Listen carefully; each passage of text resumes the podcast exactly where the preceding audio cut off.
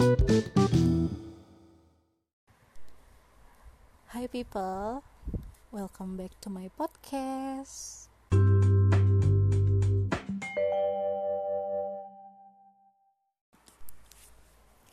Oke, kali ini gue mau ngebahas soal mental illness. Setelah kemarin gue ngebahas soal bullying, cyberbullying, kali ini gue mau ngebahas soal efek dari bullying itu sendiri ya. Ya, mental illness. Sebenarnya apa sih mental illness itu dan kenapa orang-orang bisa mengidap penyakit mental tersebut. Bakal gue bahas di sini, tapi balik lagi ya, ini cuman cuap-cuapan gue, cuman opini gue, cuman unek-unek gue tentang hal-hal yang mengganggu gue. Ya salah satunya si mental illness ini. Oke? Jadi kita bahas.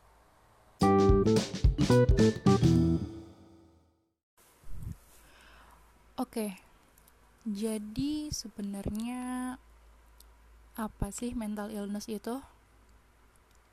Mental illness atau gangguan kejiwaan itu adalah sebuah keadaan yang mempengaruhi pikiran, perasaan, dan perilaku seseorang.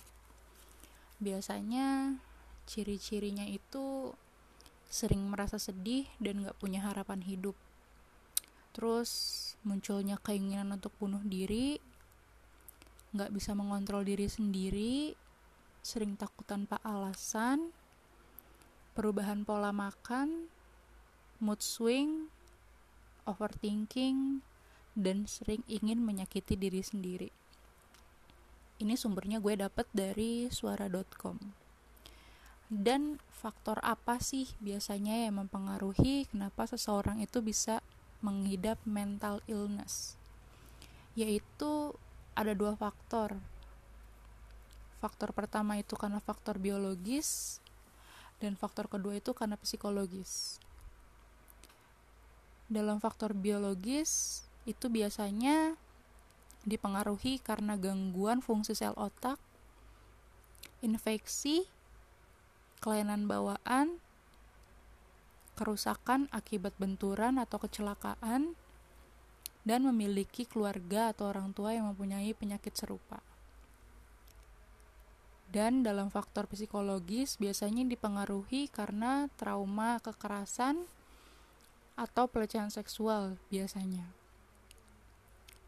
Lalu kehilangan atau disia-siakan saat masa kecilnya lalu kurang bergaul, setelahnya perceraian atau ditinggal mati oleh pasangan, lalu perasaan rendah diri, mudah marah, dan kesepian. Itu gue dapet dari alodokter.com. Nah, untuk contoh gangguan mental itu sendiri ada sebenarnya ada banyak ya, cuman di sini gue ambil contohnya tiga aja yaitu depresi, skizofrenia, kecemasan, dan bipolar disorder. Ada empat ternyata. Nah, depresi sendiri adalah gangguan suasana hati. Biasanya penderitanya sedihnya berkepanjangan, bisa sampai berbulan-bulan juga bahkan. Kalau skizofrenia sendiri itu biasanya penderitanya itu mengalami halusi, delusi, serta kekacauan berpikir dan berperilaku sehingga dia tuh nggak bisa ngebedain mana yang kenyataan, mana yang cuma dihalusinasi dia doang. Terus berlanjut ke anxiety disorder. Kecemasan penderitanya biasanya merasa cemas dan takut secara berlebihan terus-menerus dan itu bisa berlangsung lama banget. Bahkan bisa sampai berbulan-bulan. Dan yang terakhir yang gue dapet yaitu bipolar disorder yaitu perubahan mood secara cepat di mana biasanya dia bisa seneng-seneng aja bisa happy tahu-tahu dia bisa sedih bisa kesel bisa marah. Perubahannya cepet banget. Terus hmm, sebenarnya kalau kita ngebahas soal anxiety disorder itu anxiety disorder itu bagian dari mental illness yang sebenarnya dia juga sebuah wadah besar gitu loh. Jadi anxiety itu bukan salah satu nama penyakit tapi dia itu uh, anxiety itu kayak terbagi lagi gitu loh. Dia kebagi dari kebagi jadi tiga. Dan biasanya penyebab orang terkena anxiety disorder itu karena pengaruh negatif yang bisa bikin seseorang itu jadi stres atau jadi trauma.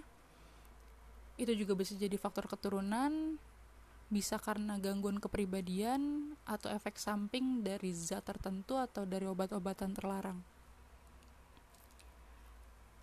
Nah, mari kita pilah-pilah dan kita bahas soal anxiety disorder. Nah, kayak yang gue bilang tadi, anxiety disorder itu kebagi jadi tiga.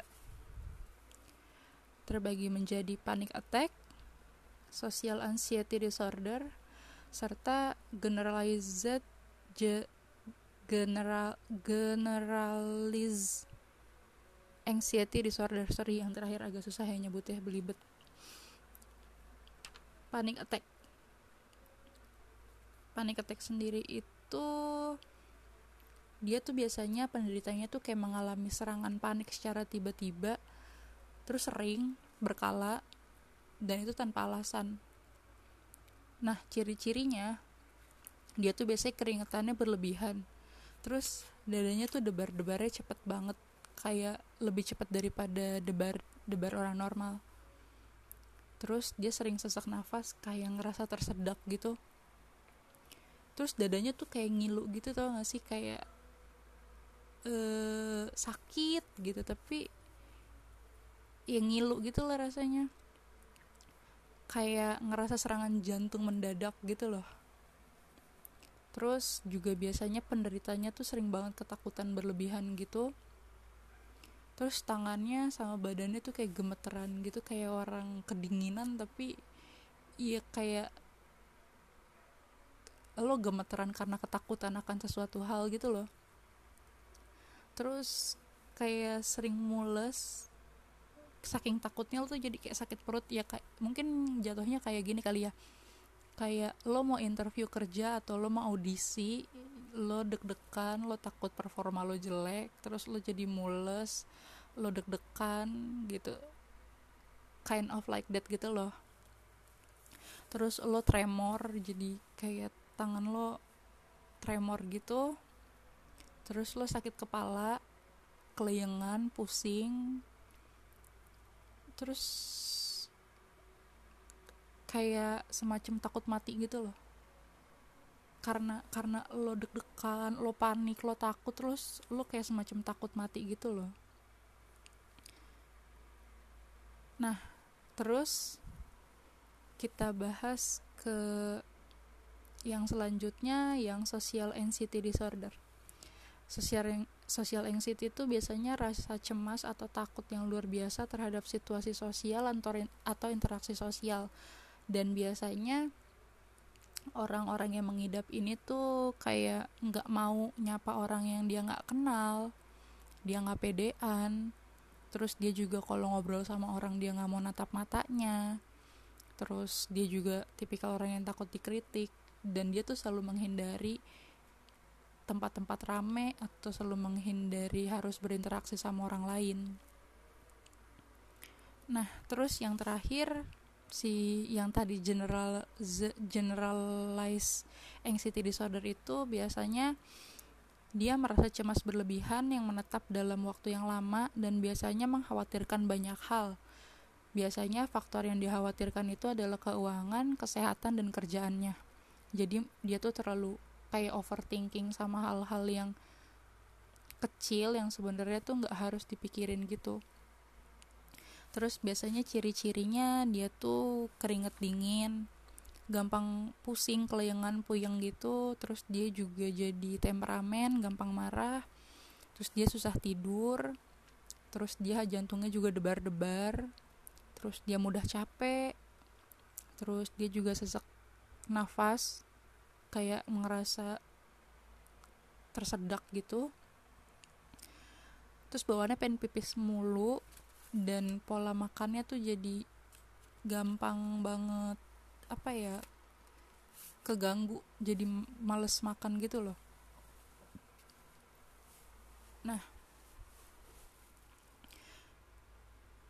kenapa banyak banget orang yang kayak gitu kenapa banyak orang yang rasa mengidap salah satu dari si mental illness ini.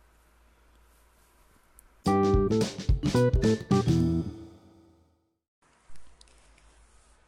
seperti yang gue bahas di kemarin di kasus bullying dan kenapa orang bisa mengalami mental illness itu karena ya tadi juga udah gue sebutin ya karena faktor biologis dan karena faktor psikologis. Dan biasanya gue sering banget nemu di Twitter karena memang satu-satunya akses media sosial gue ya cuman Twitter. Di Twitter itu gue sering banget nemu keluhan orang-orang yang sebenarnya dia depresi karena faktor keluarga sih. Mostly memang terjadinya karena faktor psikologis ya. Kayak trauma kekerasan dan pelecehan kehilangan waktu di waktu dia masih kecil terus juga perceraian atau ditinggal pergi terus perasaan dia nggak percaya diri jadi dia jadi overthinking gitu. Dan kenapa dia bisa jadi kayak tambah parah? Karena sebenarnya menurut gue pribadi ya balik lagi ya semua yang gue omongin di sini itulah opini gue itu pendapat gue jadi kalau kalian punya opini lain ya silahkan cuman di sini gue beropini tentang uh, kenapa orang bisa mengalami mental illness ini? Karena sebenarnya menurut gue di Indonesia itu sendiri orang-orang masih kayak kurang uh, paham. Orang-orang masih kurang mengetahui sebenarnya apa itu mental illness apa itu gangguan kejiwaan dan kenapa orang-orang yang punya mental illness itu nggak mau pergi ke ahli karena pertama mereka takut dianggap gila. Karena kedua mereka takut nggak didengerin. Karena ketiga mereka ngerasa malu. Mereka takut ya itu mereka takut dicap gila mereka takut dicap apalah. Karena menurut gue pribadi karena gue juga salah satu pengidap gue merasa kalau gue cerita soal masalah ini sama orang orang lain bakal mikirnya gue gila dan orang lain mikirnya males gue temenan sama orang gila. Akhirnya jadi kayak kita sebagai orang yang depresi tuh jadi males untuk cerita sama orang males untuk terbuka sama orang males untuk bisa sharing sama orang gitu. Karena kita takut sama respon orang tersebut terhadap kita tuh kayak gimana gitu. Sedangkan sebenarnya kita itu butuh kita itu butuh didengerin kita itu butuh di support kita tuh butuh dikasih saran gitu. Tapi lebih dari apa pun sebenarnya kita itu hanya butuh didengerin sih. Kita kita butuh ada orang yang bilang sama kita like everything's gonna be okay. Lo nggak usah worry lo nggak usah takut gitu. Dan terkadang orang lain itu sering banget ngebercandain yang namanya mental illness ini sendiri. Banyak banget orang yang ngebercandain penyakit mental yang dihadapin sama beberapa orang. Entah temen entah keluarga gitu. Bahkan kadang-kadang orang lain pun nggak ngeh kalau sebenarnya kita ini butuh didengar. Kadang-kadang karena kita sudah terbiasa untuk nutupin masalah-masalah kita orang lain ngelihatnya jadi oh dia mah nggak apa-apa hidupnya baik-baik aja dia mah nggak punya masalah. Oh dia tuh nggak stres kok dia tuh begini dia tuh begitu. Jadi ketika kita cerita sama orang orang-orang tuh kayak lebih ah masa sih lu punya masalah? Kelihatannya lu baik-baik aja. Ya kalian nggak tahu aja gitu kita sekuat tenaga buat nutupin masalah kita ya karena ya itu gitu loh. Karena kita merasa kalau kita cerita sama orang lain orang lain bakal selalu membandingkan dengan baru kayak gitu doang. Gue pernah lebih parah daripada itu. Atau enggak kata-kata yang sakti mandraguna sabar ya. Like sebenarnya kita nggak butuh disabarin sih gitu. Karena tanpa lo bilang kita harus sabar juga kita tahu kita harus sabar gitu cuman kadang omongan orang itu yang sometimes mempengaruhi kita untuk melakukan hal-hal yang nggak sewajarnya gitu. Kayak cutting gue sering banget sering banget nemu uh, orang cutting dan di share di Twitter. Terus gue sering banget nemu orang yang nge-tweet like gue pengen banget suicide banyak banget orang yang attempt of suicide. Salah satunya si Aukarin itu. Dia pernah ngebahas di vlognya kalau dia juga punya mental illness kalau dia juga stres dia juga depresi berkali-kali keluar masuk rumah sakit karena dia pernah beberapa kali ngelakuin percobaan bunuh diri. Kadang-kadang kalau kita curhat sama orang yang kayak tadi gue bilang mereka selalu kayak membandingkan ah masa lalu nggak ada apa-apanya baru kayak gitu doang gitu. Sedangkan kayak yang gue bilang soal hukum relativitas di podcast gue yang bullying sebenarnya menurut pendapat gue pribadi again apa pun itu relatif. Masalah gue gue pikir berat belum tentu menurut lo itu berat masalah lo yang berat belum tentu menurut gue berat. Jadi kita nggak bisa menyamaratakan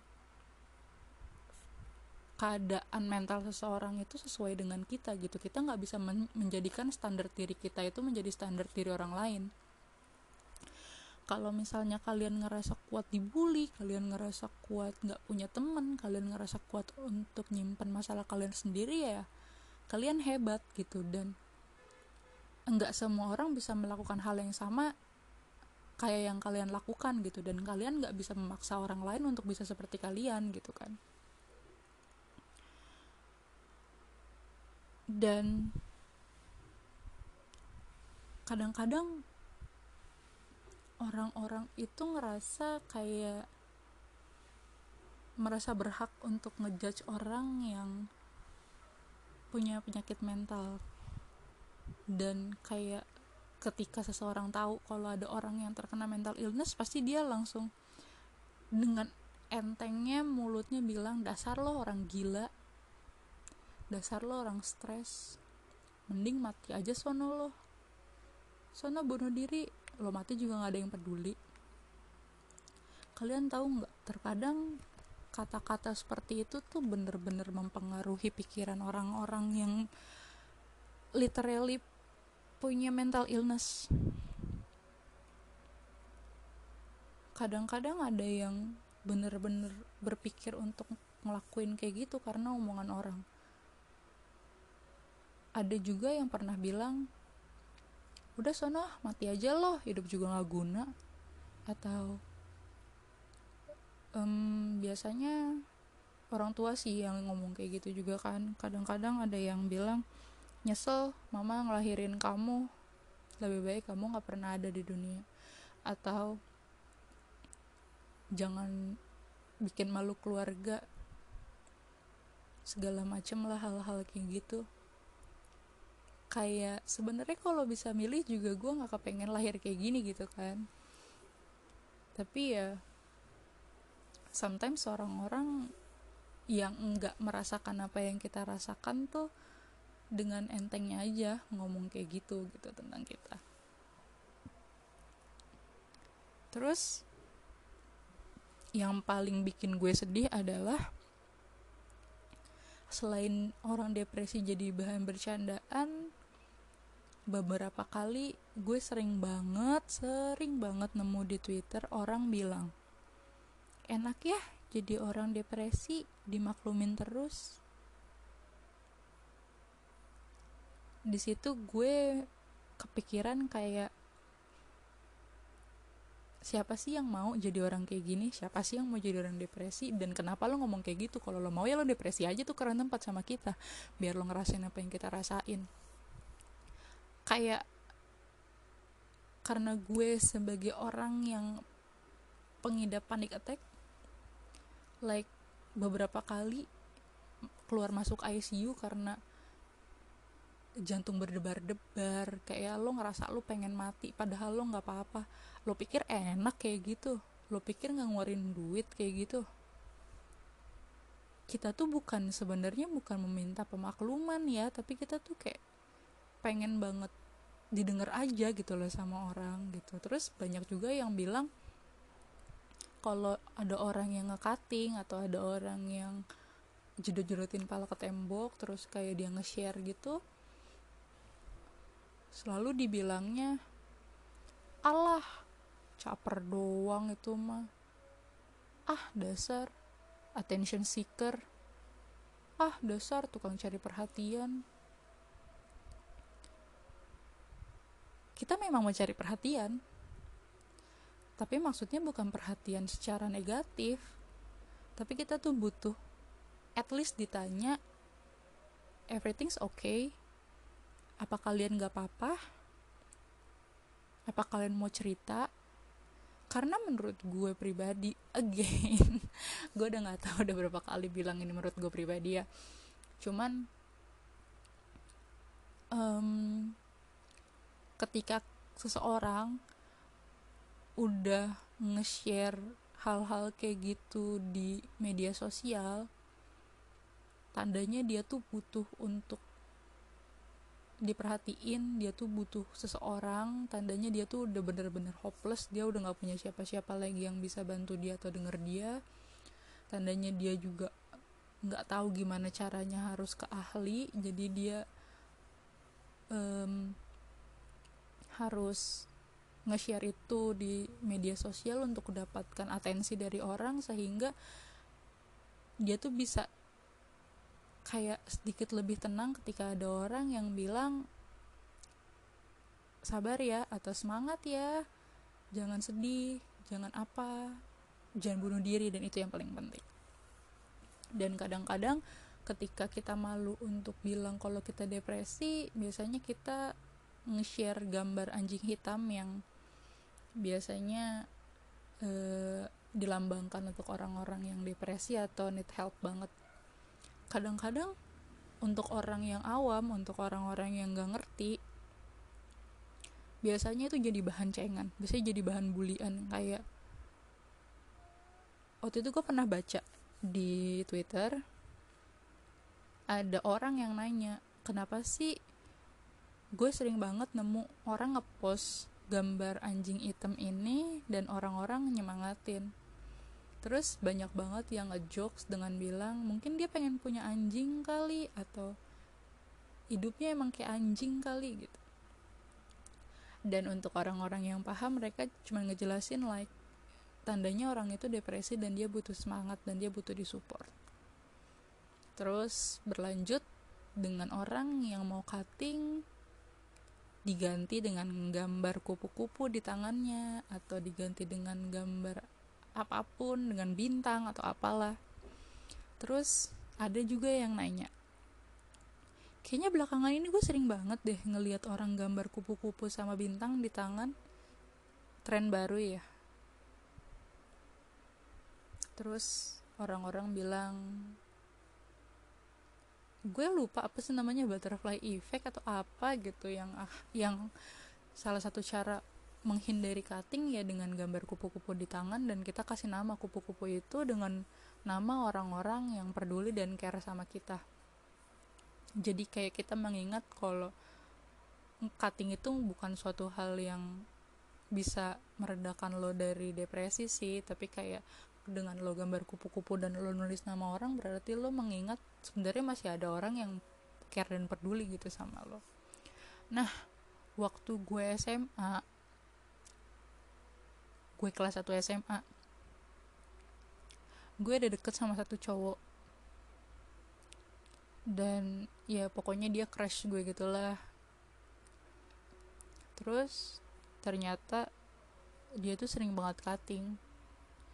Sampai banyak banget bekasnya di tangannya. Dan gue sering banget nanya kamu kenapa kok sampai kayak gini? Dia nggak pernah cerita dia cuma bilang enggak kok nggak apa-apa. Dan dia tuh selalu ngebawa semacam gunting dan cutter ke sekolah. Bahkan dia pernah cutting di sekolah saat jam istirahat. Di luar dia sering kayak gitu dia tuh orangnya baik banget. Dia perhatian dia baik dia apa ya? Iya dia nggak kelihatan seperti orang yang depresi dia nggak kelihatan seperti orang yang punya masalah gitu. Karena iya dia ketawa-tawa dia super baik lah pokoknya gitu loh. Maksudnya nggak cuma sama gue gitu tapi in personal dia memang orangnya baik gitu kan. Walaupun emang hidupnya agak dark sih. Dia suka sama yang heavy metal dia suka sama gambar-gambar kayak gitu dan dia memperkenalkan gue sama Slipknot. Gara-gara dia gue jadi suka banget Slipknot. Terus seiring berjalannya waktu gue kenal sama kakak kelas gue yang ternyata teman sekolah dia gue lupa dia sempat nggak naik kelas atau gimana cuman ternyata dia itu memang nggak gitu deket sama keluarganya dia nggak akur sama keluarganya dia dia punya dua cici tapi ya gitu hidupnya terlalu masing-masing gitulah. Jadi ya dia sering banget buat cutting-cutting gitu tapi dia nggak nggak pernah kepikiran buat suicide. Dan ya gitu menurut apa ya orang-orang yang terlihat depresi itu sebenarnya kadang nggak kelihatan kalau dia depresi.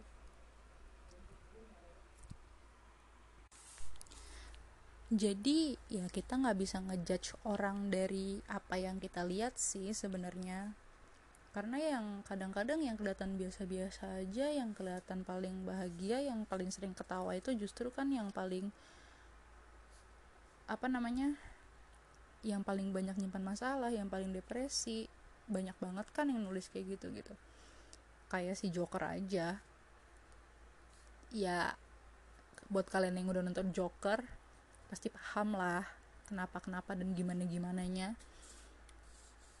yang sebenarnya kenapa dia bisa kayak gitu karena ternyata dia kena abuse dari nyokapnya dari pacar nyokapnya. Ternyata dia jadi stres kayak gitu juga karena orang-orang di sekitarnya karena dia juga punya trust issue sama orang.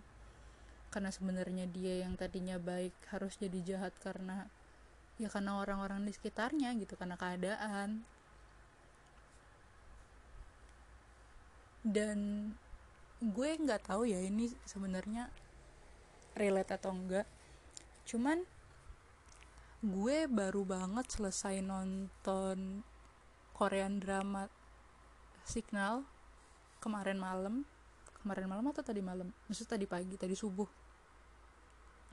Oh enggak kemarin malam. Kemarin subuh gue selesai nonton uh, Signal. Di situ ada satu kasus pembunuhan yang diakibatkan karena dia itu ada trauma masa lalu. Jadi dia itu tinggal sama nyokapnya dan nyokapnya itu abuse banget sama dia karena cerai. Jadi nyokapnya juga punya punya mental illness. Dan ini bener banget karena tadi ada salah satu faktor biologis yang bilang kalau kita punya mental illness itu karena keluarga itu juga punya penyakit yang sama itu bener. Karena di film ini gue lupa di episode berapa cuman memang dijelasin kalau ternyata dia itu kena abuse sama nyokapnya. Terus uh, nyokapnya tuh sering banget kayak uh, berusaha menenangkan orang lain dengan cara ngebunuh dengan cara kayak masukin anaknya ke dalam travel bag terus kayak ngebunuh anjingnya si anak itu dengan cara dimasukin kantong plastik gitu dan akhirnya karena ibunya meninggal dia nyimpan mayat ibunya di dalam lemari selama bertahun-tahun. Terus selama bertahun-tahun itu pula dia tuh selalu ngikutin cewek-cewek yang depresi ngikutin cewek-cewek yang stres. Dan dia bilangnya dia ngebantu mereka untuk tenang dengan cara dibunuh. Dan dibunuhnya tuh kayak unusual gitu ditutup pakai kantong kresek kepalanya terus tangannya diikat pakai pita sama kakinya terus nanti kalau udah mati dibungkus pakai sa eh pakai sarung pakai karung atau enggak pakai kardus. Dan nanti dikubur gitu aja. Karena cara nyokapnya itu untuk katakanlah tanda kutip menenangkan dia itu ya dengan cara seperti itu gitu loh. Dengan abuse seperti itu gitu dengan masukin dia ke travel bag dengan ngebungkus kepala dia pakai uh, kantong kresek gitu loh.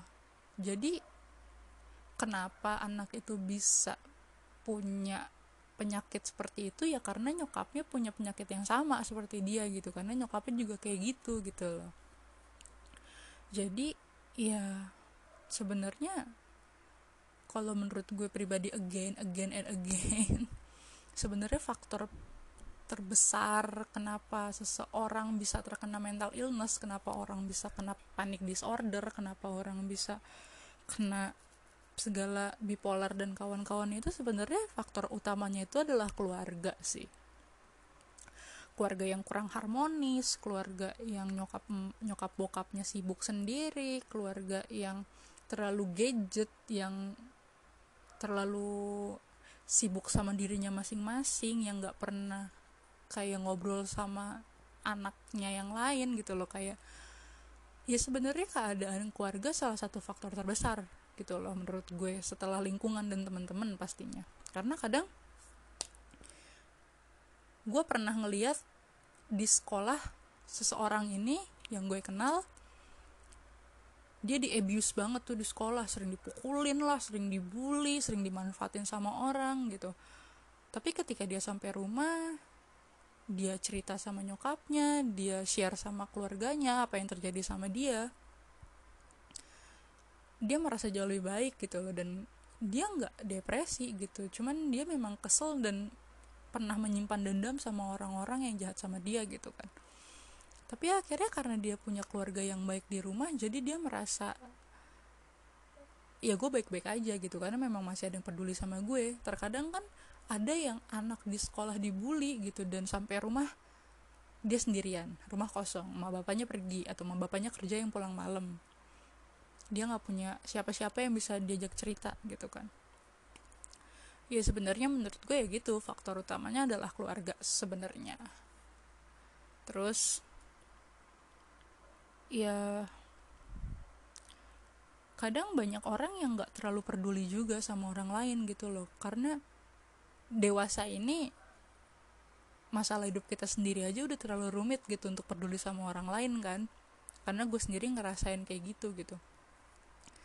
Makin ke sini makin hidup makin susah terus juga circle pertemanan juga makin kecil circle pergaulan juga makin kecil gitu apa ya? Kayak ya memang begitu kali ya. Eliminasi dari alamnya sendiri kayak yang makin ke sini kita makin tahu kalau kita nggak bisa temenan sama dia gitu. Kalau memang circle pertemanan kita bukan mereka gitu kan. Ya kadang-kadang ada teman yang toksik gitu juga kan.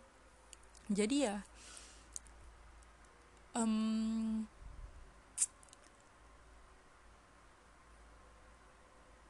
banyak hal sih yang kayak mempengaruhi kenapa makin ke sini makin banyak orang yang depresi juga gitu loh.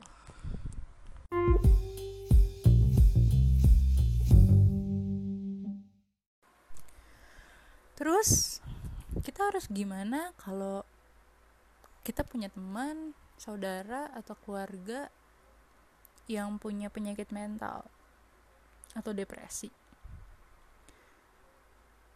Atau kita sendiri yang sebenarnya ngalamin hal itu. Sebenarnya kalau menurut gue kenapa orang itu bisa depresi itu kan ya tadi kayak ada yang faktor psikologis dan faktor biologis ya. Tapi sebenarnya kayaknya sih mostly tuh karena faktor psikologis ya. Karena kayak nggak punya temen karena malu karena ngerasa rendah diri karena trauma. Sebenarnya poinnya apa?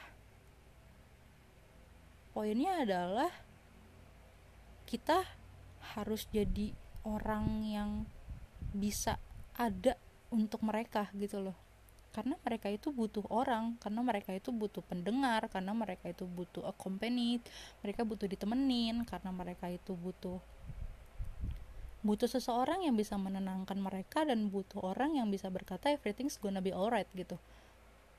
Kayaknya gue udah ngomong ini sih tadi di awal. Dan kalau memang udah parah banget sebenarnya ya dianjurkan untuk ke ahli psikologi psikolog atau ke psikiater. Karena apa ya kita itu nggak bisa self diagnose kita kenapa gitu. Kita nggak bisa mendiagnosis diri kita uh, dengan hanya dengan modal ciri-ciri yang tadi gue sebutin di awal kayak misalnya aduh gue gampang deg-degan nih aduh gue gampang keringetan nih aduh gue begini nih aduh jangan-jangan gue uh, panic attack ya kita nggak bisa semena-mena kayak gitu gitu loh. Karena banyak faktor yang mempengaruhi juga kenapa kita bisa jadi gampang gampang deg-degan kenapa ada faktor juga yang bikin kita jadi gampang panik gitu loh. Maksud gue banyak hal yang mempengaruhi kenapa bisa kayak gitu. Dan itulah kenapa kita dianjurkan untuk pergi ke psikolog atau ke psikiater. Um, dan lagi kadang ada hal yang memang harus ditangani sama ahli gitu loh. Karena misalnya gini ada seseorang yang terkena panic attack karena dia pernah e, diculik misalnya atau dia pernah diperkosa. Dia juga jadi gampang panik jadi gampang deg-degan gitu. Dan kita nggak bisa yang ada buat dia cuma bilang nggak kok nggak apa-apa orangnya udah nggak ada kamu nggak bakal kenapa-kenapa lagi. Iya nggak semua hal bisa segampang itu gitu loh. Kadang-kadang memang kita butuh ahli apalagi untuk orang yang terkena mental illness karena traumatik. Itu tuh butuh di terapi itu tuh butuh obat itu tuh butuh ya butuh ditangani secara kedokteran gitu di, butuh ditangani secara serius gitu yang nggak cuma bisa dibilang uh, everything's gonna be okay gitu. Kecuali untuk orang-orang yang memang terkena mental disorder mental illness itu karena hal-hal lain ya. Tapi gue nggak bilang kalau orang yang terkena mental illness karena hal lain secara selain traumatik itu berarti dia meh. Ya enggak enggak gitu juga gitu loh Iya kita sebagai orang yang ngerasa punya temen punya keluarga yang punya penyakit kayak gitu ya kita harus jadi orang yang siaga kita harus jadi one call away nya seseorang itu gitu. Kayak misalnya ketika temen lo lagi panik lo harus ada buat dia. At least lo dengerin cerita dia lo tanya dia kenapa lo tanya dia butuh apa lo bawain dia apa atau at least terkadang kita nggak butuh apa-apa sih kita cuma butuh ditemenin kita cuma butuh ditenangin gitu. Dan kalau misalnya lo sendiri nih yang mengalami si mental illness ini kalau lo ngerasa memang lo udah nggak sanggup lagi nahan ini sendiri you better go to psikolog sih. Lo jangan ngerasa lo malu lo jangan ngerasa rendah diri lo jangan ngerasa kayak gue takut dianggap gila nih gara-gara ke psikolog gara-gara ke psikiater. Hey orang gila itu ke rumah sakit jiwa bukan ke psikolog. Jangan ngerasa jadi kayak takut buat buat yang terbaik buat diri lo sendiri sih sebenarnya. Kayak ya lu tuh memang harus ke psikolog gitu. Lu lu jadi tahu lu harus ngapain lo kenapa. Memang kalau lo harus dirujuk ke psikiater lo harus ke psikiater gitu loh jangan malu untuk melakukan yang terbaik buat diri lo sendiri gitu. Walaupun memang beberapa kali gue menemukan uh, orang-orang yang bilang gue malu ke psikolog gara-gara waktu itu gue ditanya sama ibu-ibu kok masih muda udah ke psikolog sih? Kasihan ya gila masih muda terus pernah juga ada orang yang datang ke poli kejiwaan di rumah sakit dan susternya itu ngomong masih muda kok udah sakit jiwa sih kasihan banget. Emang mbak kenapa punya masalah apa hidupnya sampai jadi kayak gini? Hey kalau kita tahu kenapa juga kita nggak ke situ. Kadang-kadang ya itu gitu loh. Sedihnya banyak banget orang di Indonesia yang masih belum tahu dan masih belum peka soal mental illness ini gitu. Dan kita tuh butuh ngasih edukasi sih sebenarnya ke orang-orang kalau mental illness itu ya nggak ekuivalen sama sakit jiwa gitu loh beda. Kadang sampai capek sampai berbusa mulut untuk ngasih tahu orang kalau ke psikolog itu nggak salah ke psikolog itu bukan gila. Ya karena kita memang butuh untuk apa ya butuh untuk bisa tenang gitu loh. Karena kalau gue pribadi gue tuh lebih seneng cerita sama orang lain gue cerita sama orang yang baru gue kenal atau cerita sama orang yang nggak begitu deket sama gue dibanding gue cerita sama teman gue sendiri. Why? Karena kalau gue cerita sama orang yang gue kenal in personal maksud gue kayak sahabat atau sama temen gitu ujungnya pasti gue kena judging. Gue dijudge sama mereka kayak lo baru kayak gitu aja udah begini gimana kalau jadi gue yang bla bla bla bla bla bla gitu loh kan. Terus eh kadang juga kalau sama temen pasti di ah bego lo kayak gitu aja nggak bisa gini gini gini gini. Ah lo baru kayak gini doang udah gini gini gini. Gitu loh kayak comparing masalah gue sama masalah mereka. Apa-apa harus dibandingin lo belum ada apa-apanya dibanding gue yang begini gini gini gini. Ya ya like I said before semua itu relatif apa yang gue rasa sama yang lo rasa itu nggak bisa disamaratakan. Kekuatan gue untuk nahan masalah gue itu nggak sekuat lo menahan masalah lo terus juga apa yang menurut lo biasa aja belum tentu menurut gue biasa aja gitu loh. Kadang-kadang orang tuh masih menjadikan standar masalah terbesar itu adalah diri mereka sendiri gitu. Kadang-kadang mereka jadi ngerasa masalah gue paling besar dibanding masa lalu gitu. Sedangkan ya yang menurut orang lain mungkin masalah dia bukan apa-apa gitu loh. Nah kalau kita cerita sama orang lain kan orang nggak bisa ngejudge kita karena mereka nggak tahu kita in personal gitu jadi mereka lebih bisa lebih netral untuk ngasih pendapat bisa lebih netral untuk ngasih tahu apa dan gimana dan ap, ya apa yang harus kita lakukan lah gitu loh intinya. Jadi kalau misalnya memang kalian ngerasa kalian udah stres, udah depresi, udah pusing, udah nggak tahu harus kayak gimana, lebih baik ya kalian temui yang profesional, kalian temui ahli.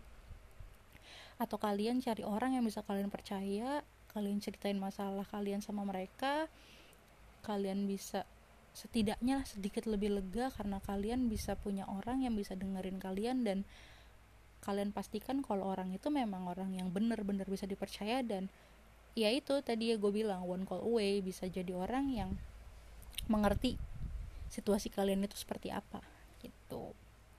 Karena ya nggak semua orang bisa mengerti dan nggak semua orang bisa bisa menerima soal mental illness itu loh.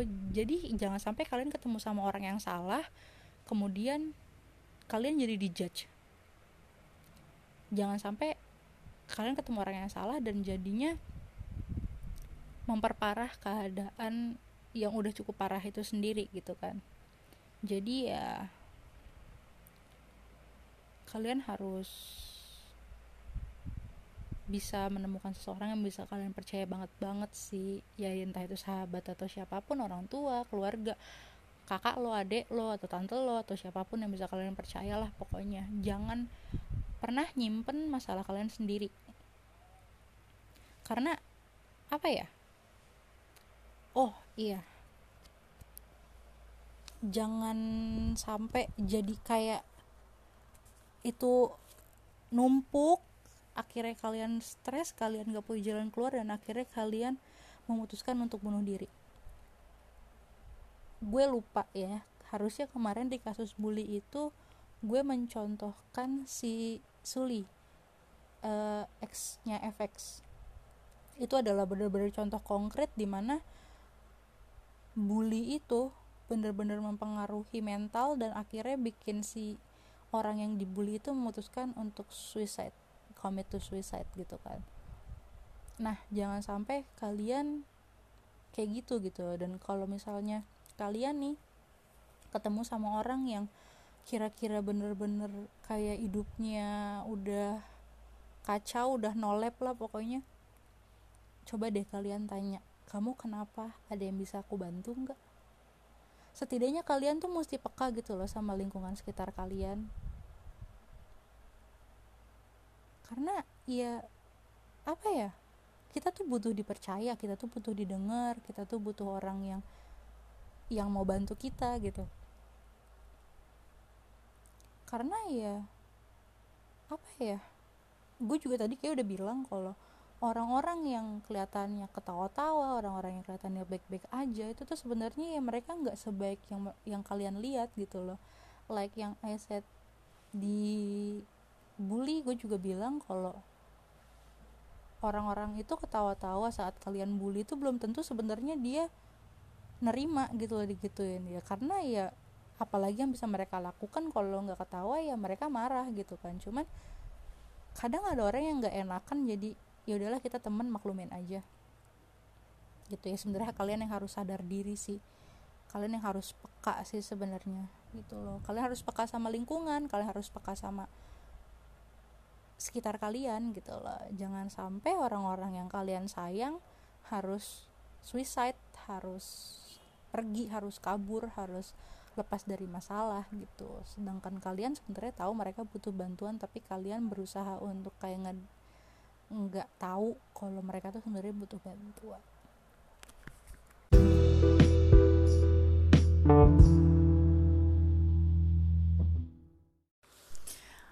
Oke, jadi tadi adalah sharing gue soal sedikit ilmu tentang mental illness yang gue tahu. Tentang gimana cara menanggulangi kalau orang yang kena, terus juga uh, beberapa ciri-ciri. Terus apa itu mental illness itu sendiri. Jadi ya itu kan cuma pengetahuan gue. Kalau misalnya memang itu salah ya tolong dikoreksi. Terus juga kalau ada yang mau nambahin juga silahkan. Dan iya semoga sedikit banyaknya itu bermanfaat lah buat kalian. Dan ya gue nggak tahu bakal bawain apa sih next episode. Cuman mungkin kayaknya nggak bakal seserius ini deh karena dari kemarin bahasnya udah serius-serius mulu kan abis dari bullying ke mental illness. Jadi ya makasih banyak untuk yang mau dengerin. Next episode gue bakal bawain sesuatu yang berbeda pastinya. See you next episode. Bye bye